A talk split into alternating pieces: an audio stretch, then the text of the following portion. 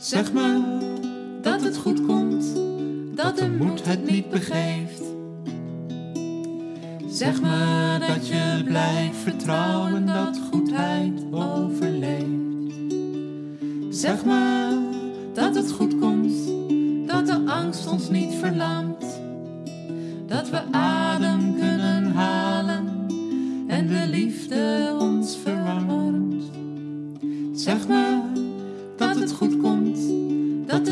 leven sterker is. Dat de wonden zullen helen, dat ik me niet vergis.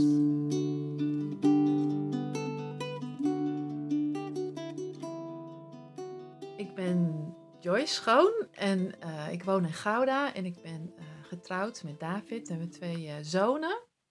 Die zijn eh, 19 en bijna 21. En eh, op dit moment zijn we natuurlijk alle vier best wel veel thuis. Ehm, David werkt thuis fulltime en eh, ik ga nog wel naar kantoor. Ik werk eh, voor de diaconie in Gouda en ik heb een kantoor voor mezelf. Dus dat is eigenlijk heel luxe. Dat betekent ook dat ik gewoon naar mijn werk kan gaan. Eh, onze oudste zoon Jonathan die werkt in de gehandicaptenzorg, dus die gaat ook gewoon naar zijn werk. En de jongste Manuel die eh, studeert, dus die studeert thuis. En die heeft zelf een, eh, een strak studie- en sportschema en vrije tijd. En, eh, dus we zijn, veel, ik, we zijn allemaal veel thuis en dat is eigenlijk wel heel gezellig ook wel. Nou ja, ik ben wel benieuwd hoe het hè, de allereerste week, zeg maar, toen het bekend werd, eh, de hele pandemie en eh, deze crisis, wat dat met jou deed. Ja, wij waren thuis al vanaf dat het virus opdook in China al wel eh, daarover aan het praten en ons daar bewust van. En we volgden het nieuws goed, dus we, ergens kwam het niet onverwachts toen het in Nederland was en ook toen de maatregelen kwamen. Dus eh, we waren daar eigenlijk niet eh, door verrast. Eh, wa- het was wel precies die week na de maatregelen dat we thuis alle vier ziek waren. Dus wij hebben tegen elkaar gezegd, nou, dit, dit is het misschien al. En dat had twee kanten. Aan de ene kant dachten we, nou, als we dat nu, als dit het is, dan hebben we het maar vast gehad. Dat is heel fijn. Maar ik was die week ook wel ongerust. Want ik zat, wist natuurlijk nog niet precies wat voor soort, ehm, ja, wat voor soort ziekte het is. Want daarna steeds ontdekken ze weer nieuwe dingen daarover. En ik las daar eh, eh, toen ook wel veel over. Dus ik was heel erg oplettend eh, als er een kuchje was en als de koorts steeg van een van de kinderen. Of als eh, David s'nachts anders ademde of zo. Dus ik was die eerste week best wel ook wel bezorgd. En iedereen heel erg in de gaten aan het houden. En mijn eigen lijf heel erg aan het, in de gaten aan het houden. Ook een beetje spannend. Maar toen we alle vier eigenlijk weer opknapten, toen, eh, ja, toen was dat gevoel weg. En eh, ja, toen kwam er eigenlijk een soort rust voor in de plaats. En ehm, heeft eh, de crisis iets, iets, iets met je gedaan? Heeft het je anders doen kijken naar het leven? Ja, we zijn nu natuurlijk al een paar weken. Eh, hè, dat gaat best snel. En, en het is apart hoe snel eh, dingen veranderen in de samenleving. En hoe snel je ook op een bepaalde manier eraan wendt. Sociale activiteiten gaan natuurlijk niet door. Ehm, we zijn veel meer thuis. Dus de, de, de grootste verandering voor mijzelf is dat mijn leven eenvoudiger is. Dat ik wel heel veel buiten kom. Dat komt ook door de lente. Dus ik ben heel veel aan het wandelen. Ik ben veel aan het hardlopen. Ik ben veel op de volkstuin. En we zijn veel met elkaar, met het gezin. Dus, dus de belangrijkste verandering is eigenlijk eh, een vereenvoudiging van mijn leven. Ja. Mhm.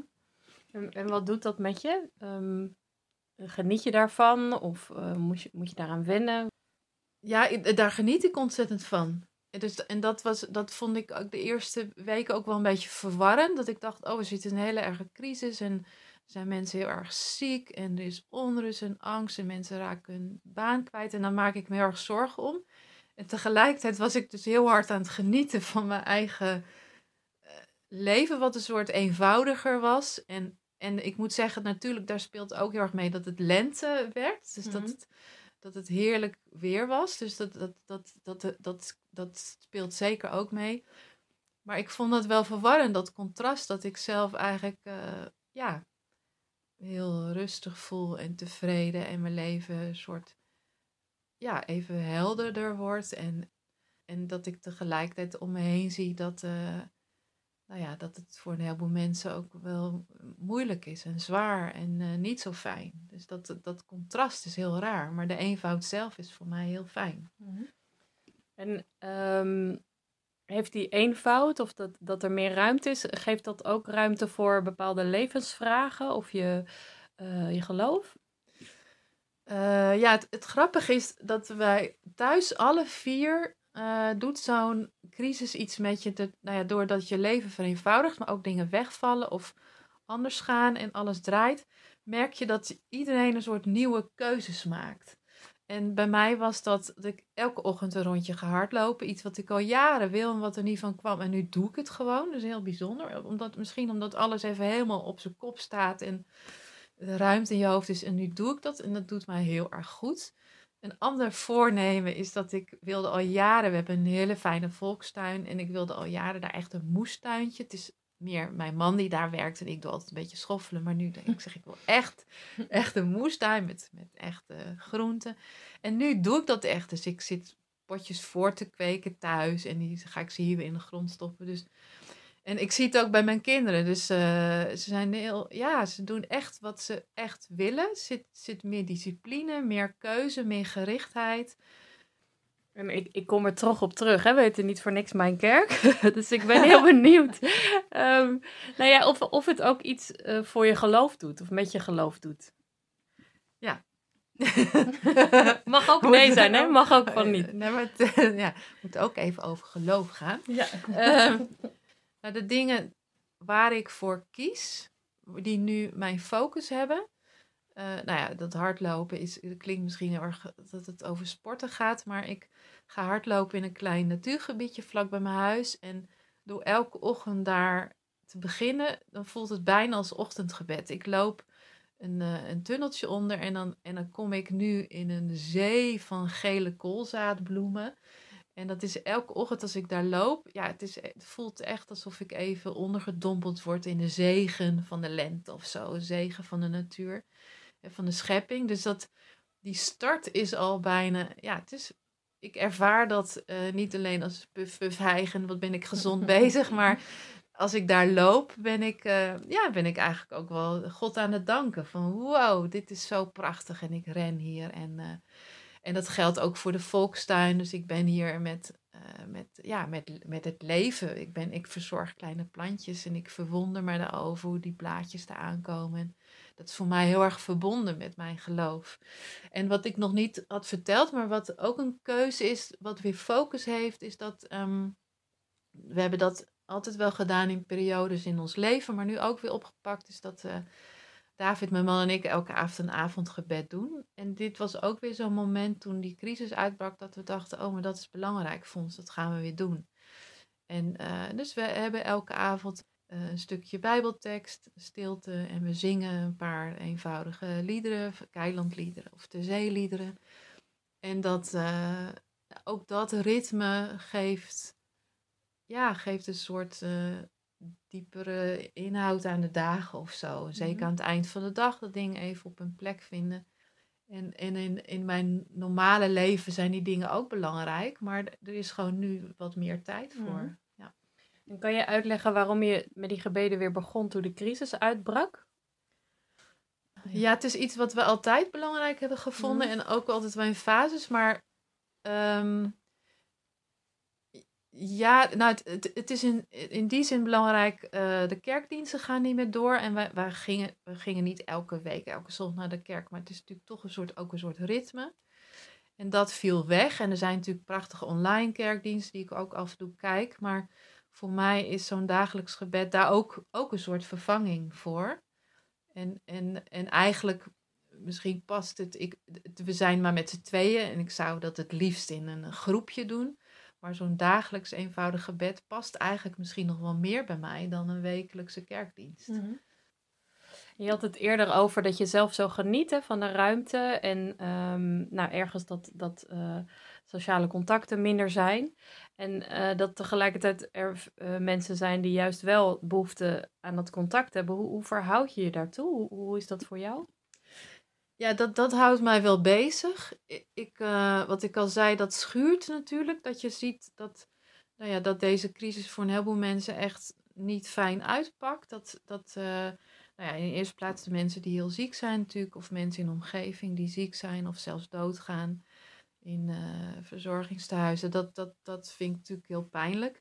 Maar het, waar het ook schuurt is dat mensen die alleen zijn, die normaal al alleen zijn, dat nu nog veel sterker ervaren dan anders. En nog meer denk, ja, maar wie kan ik dan wel zien? En ik heb ook wel in mijn omgeving wat vriendinnen die ja, die daar echt mee worstelen. En dat doet mij wel, dat doet mij ook wel pijn, zeg maar. En ik ben dan zelf ook wel aan het kijken van wat, wat, ja, welke mogelijkheid zit er dan nog wel om de ander te zien en op wat voor manier dan.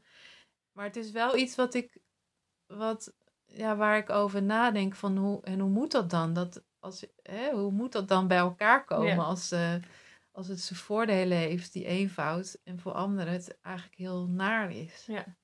ja. Nou, nou ben ik als laatste nog heel benieuwd. Ehm, eh, heb jij een droom over uh, hoe de wereld eruit zou kunnen zien? Eigenlijk een, een koninkrijk van God in jouw ogen. Heb je daar een beeld bij?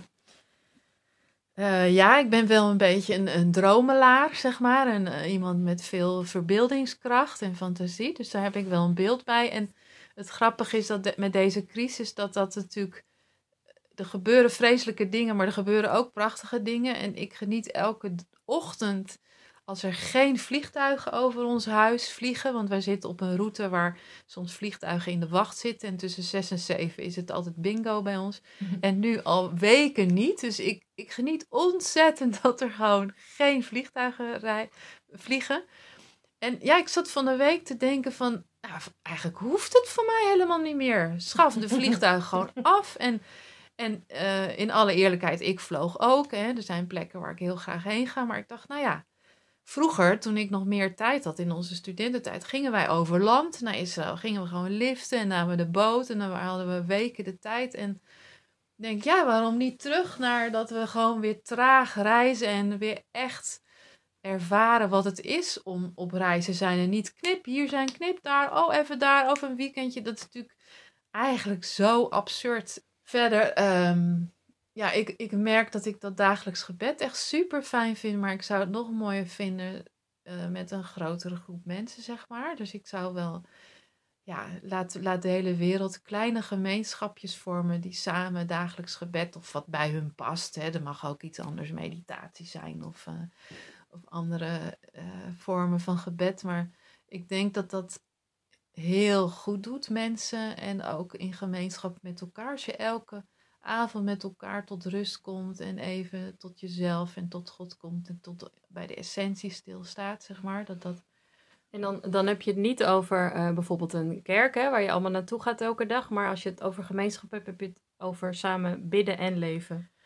Ja, ik zie, ik, ja, eigenlijk als dan die ideale wereld, dan zie ik wel een soort mini ja, gemeenschapjes waar je samen leeft en werkt en bidt en je eigen groenten verbouwt. En um, ja, dus alles veel kleinschaliger dan nu. Hè? Dus als je natuurlijk al dat vervoer wegvalt, ben je natuurlijk ook veel meer weer uh, ja, aangewezen op dichtbij lokaal, waar je in vrede hè, met de natuur leeft, met de vogels, met de dieren waar we niet uh, alles vies maken en waar je ja, echt, echt in, in die symbiose, in die synergie in, uh, met de natuur leeft. En ja, daar zie ik wel iets bij me, zo'n soort boerderij waar dan ook mensen samen omheen uh, leven en wonen en samen bidden. Ik, ik moet dan even weer denken, misschien is het, vul ik het dan in, maar je had het eerder over hè, mensen die juist eenzaam zijn. is dat ook iets wat, wat, waar een gemeenschap bij kan helpen? Jazeker, ja, het, het, nou, goed dat je dat zegt, want een van mijn gedachten was als wij in die anderhalve meter samenleving blijven, hè, dat is dan even naar nu ook getrokken. En stel dat je kan kleine gemeenschapjes kan vormen van 20, 30 mensen. En je zegt binnen deze groep mag iedereen elkaar knuffelen en aanraken, maar we gaan verder niet. eh, ja, of heel weinig met andere groepen om. En de, binnen die gemeenschap, eh, ja, daar hebben we gezinnen, maar ook alleenstaan. En iedereen mag elkaar, ja, gewoon, weet je, Bij gewoon samen zijn. En, eh, en, en nou ja, samen bidden en samenwerken, samenleven. En dan heb je dat probleem dus ook niet meer. Nee, dat we nu allemaal in onze eigen huizen. En, Ja. we- en dat is natuurlijk ook het resultaat van die individualistische samenleving. Dat er nu zoveel mensen alleen een huishouden runnen, ja. is natuurlijk eigenlijk ook super onnatuurlijk. Ik bedoel, waar vind je dat elders ter wereld dan alleen in die hele westerse samenleving? Dus dat, eh, ja, dat is daar meteen ook een oplossing voor. ja, mooi. Ik zie het helemaal voor me. Dankjewel. Zeg me dat het goed komt, dat de zon weer op zal gaan, dat de appelboom zal bloeien en de wijnstok aan zal slaan. Zeg me dat het goed komt, dat wij sterker is dan ik, dat we straks elkaar omhelzen